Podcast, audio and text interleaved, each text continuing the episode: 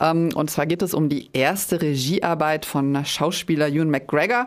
Der hat einen äh, preisgekrönten Roman von Philip Roth verfilmt, nämlich American Pastoral. Ähm, der Roman ist von 1998, ist ähm, damals äh, bei der Kritik wahnsinnig gut angekommen. Jetzt kommt das Ganze natürlich ins Kino. Andreas hat den Film gesehen und hat auch den, äh, das Buch gelesen. Und ähm, ja, erzähl doch einfach erstmal ein bisschen, worum es überhaupt geht. Ja, der Film, äh, der, das äh, Buch von Philipp Roth hat damals den Pulitzerpreis gekriegt, ist äh, wirklich einer der großen Romane der letzten 20 Jahre in den USA gewesen. Und amerikanisches Idyll heißt er hier in der deutschen Übersetzung. Pastoral, American Pastoral im Original ja, Pastorale bedeutet ja auch sowas wie Hirtenstück. Äh, und das ist eigentlich ganz passend, denn es geht, um sozusagen im Bild zu bleiben, um die braven weißen Schafe und um das eine böse schwarze Schaf der Familie, das letztlich alles zerstört. Ja, im Mittelpunkt steht äh, Seymour Levov, äh, genannt der Schwede und seine Familie. Ja, und wir sehen hier so etwas wie den perfekten amerikanischen Traum. Da ist dieser Seymour Levov, ein attraktiver junger Mann, aufgewachsen in einer jüdischen Familie, der, die sich perfekt in die boomende amerikanische Nachkriegsgesellschaft assimiliert. Dieser Seymour oder wie er genannt wird, der Schwede, weil er so groß und blond ist, er heiratet eine Schönheitskönigin. Dann übernimmt er von seinem Vater eine Fabrik für modische Damenhandschuhe. Übrigens arbeiten da vor allen Dingen Afroamerikaner und Afroamerikanerinnen. Auch das zeichnet ihn als liberalen Unternehmer.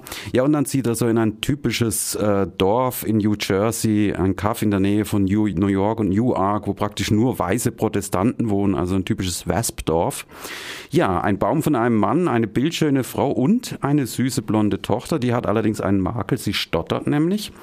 Und ja, diese, diese Tochter, die zerstört dann letztendlich diesen amerikanischen Traum, denn sie wird im Alter von 17 Jahren einen Bombenanschlag auf das Postamt in diesem äh, Dorf verüben und dabei wird auch ein Mensch getötet und dann taucht sie unter und schließt sich einer radikalen Gruppe gegen den Vietnamkrieg an. Die Tochter verschwindet dann für Jahre von der Bildfläche, bis dann ihr Vater sie in einem völlig heruntergekommenen Zimmer in Newark, das ist eben die Hauptstadt von New Jersey, wieder findet. Ja, das ist ein ganz merkwürdiges Zusammentreffen, für mich eigentlich so die stärkste Stelle im, im Film wie auch im Roman, denn die Tochter, die Menschen getötet hat, die hat jetzt mittlerweile einen sektiererischen, merkwürdigen Glauben angenommen. Sie trägt so einen ganz schmutzigen, schmuddligen Schleier um den Mund, um ja keine Mikroorganismen zu verschlucken oder gar einzuatmen. Sie wäscht sich nicht mehr, sie isst kaum noch etwas. Also es ist ein komplett anderes Lebenskonzept auf jeden Fall als das, was sie äh, in ihrer bürgerlichen Sozialisation erlebt hat und was ihr Vater und ihre Mutter lebt. Ja, es wird also nichts weniger erzählt als die Selbstzerstörung des amerikanischen Traums, wie eine Bilderbuchfamilie an der politischen Gewalt Gewalt zerbricht, das ist ein ziemlich großes Thema. Ja, so klingt es. Der Roman, der ja mit Preisen überhäuft wurde, der erstreckt sich auch über einen relativ langen Zeitraum. Ähm, schafft der Film es denn, dem Ganzen irgendwie gerecht zu werden? Ja, eine gute Frage. Vor die Vorlage ist wirklich, es ist ein dickes Buch, ein ziemlich komplex konstruierter Roman. Der erzählt die Geschichte überhaupt nicht geradlinig, äh, im Gegensatz zum Film, der ist wirklich chronologisch dann erzählt. Es gibt dann auch noch eine Rahmenhandlung im Roman. Also es ist äh, auf mehreren Ebenen angelegt. Der Film übernimmt diese Rahmenhandlung auch, was ich persönlich jetzt gar nicht so schlüssig finde. Ja, wie macht man aus sowas einen Film? Ewan McGregor, der ja erstmals Regie geführt hat. Ewan McGregor, das ist vielen bekannt. Ich sage jetzt mal Trainspotting, das war sein allererster großer Erfolg. Da war er noch ziemlich junger, wahrscheinlich am bekanntesten als Obi-Wan Kenobi in den neuen äh, Star Wars-Film. Gibt's, du, du willst noch was anderes sagen? Nee, ich äh, bin nur immer so ein bisschen skeptisch, wenn solche Schauspielstars, er ist ja wirklich ziemlich gehypt worden so eine Zeit lang, wenn die dann auf einmal Regie führen und sich dann auch noch gerade an so, so ein Epos ranwagen und dann auch noch selber die Hauptrolle spielen in genau. dem Film. Also er, was er richtig macht, er, er überlegt sich irgendwie, was mache ich mit diesem riesigen Stoff und er muss sich auf was konzentrieren. Das macht er. Er konzentriert sich quasi darauf, was dieses Abtauchen der Tochter in, in, in den Untergrund, was das mit der Familie anstellt.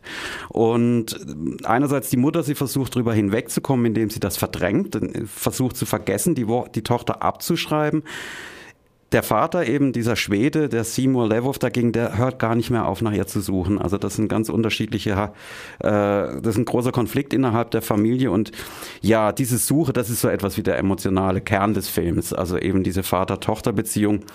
Und was mir jetzt persönlich gefallen hat, ich weiß nicht, wie es dir gegangen ist, Angelique, du, du hast ihn ja in San Sebastian gesehen, aber äh, was mir gefallen hat, der Film gibt jetzt keine vordergründigen Erklärungen. Also es wird äh, nicht wirklich äh, erklärt, warum die Tochter diesen Schritt getan hat. Äh, es ist auch nicht irgendwie nachvollziehbar, warum die Eltern das nicht vorhergesehen haben. Also da ist der Film, finde ich, in dieser Offenheit eigentlich sehr nahe am Buch. Ähm, das ist einerseits eine Stärke, aber das Problem andererseits ist eben, es wird ganz viel nach meinem Geschmack nicht auserzählt. Ja. Also es ist, es bleibt das für mich. Das ging mir schon auch so, ja. Also man hat, ich habe mich an, spontan danach gefragt, liegt es daran, dass ich mittlerweile relativ viele Fernsehserien sehe und immer denke, es muss mehr psychologisches Profil, mehr Fleisch ran, aber ich habe wirklich das Gefühl, es, es wird nicht konsequent auserzählt und am Ende bleibt so das Gefühl von so einer ganz großen Tragik, von so einem großen tiefen Schmerz. Es gibt dann auch noch, wie ich finde, eine sehr fragwürdige Szene auf dem Friedhof, die im Buch so gar nicht vorkommt. Okay. Und ähm, da ist eben im Roman ist das alles deutlich ambivalenter gemacht, vor allem was die Hauptfigur angeht. Und ja, also dieser äh, Schwede, so wie ihn McGregor spielt, der kommt halt im Buch einfach viel schlechter weg als im Film. Ja, und du hast angesprochen, Ewan McGregor, er spielt eben auch die Hauptrolle. Das hat offensichtlich auch so produktionstechnische Hintergründe. Gerne werden bei solchen Debütprojekten von Schauspielern, die dann auch Regie machen, gesagt, jetzt mach doch auch noch die Hauptrolle. Ähm, Klar, und gerade wo Ewan McGregor so eine Identifikationsfigur ist und die Leute ihn kennen und auch gerne mögen in der Regel. Genau, aber das ist vielleicht genau das Problem. Er ist auf eine Art, also ich habe mir mal überlegt, was, was hat er denn alles so gespielt und ich finde, er spielt oft so glatte, beherrschte Typen. Mhm. Also er, er ist nicht jetzt unbedingt jemand, wo ich besetzen würde, wenn ich einen unbeherrschten, abgründigen Typ bräuchte im Kino. Und tatsächlich ist mir das auch ein bisschen das Problem an dem Film. Dieser Schwede ist im Film einfach zu glatt und zu beherrscht. Also er kommt dadurch auch viel zu gut weg. Im Film ist er, im Buch ist er abgründiger und ähm, er ist nicht so besonnen und beherrscht. Und das ist, finde ich, eine Schwäche von dem Film. Da verschenkt er einfach ganz viel. Und es wäre vielleicht tatsächlich mal spannend gewesen. Ich weiß nicht, einen Tom Hardy oder einen Christian Bale oder ich weiß nicht, man könnte jetzt weiter spekulieren. Dann warten wir einfach auf die Neuverfilmung des Stoffs in äh, zehn Jahren und schauen mal, wer dann die Hauptrolle spielt.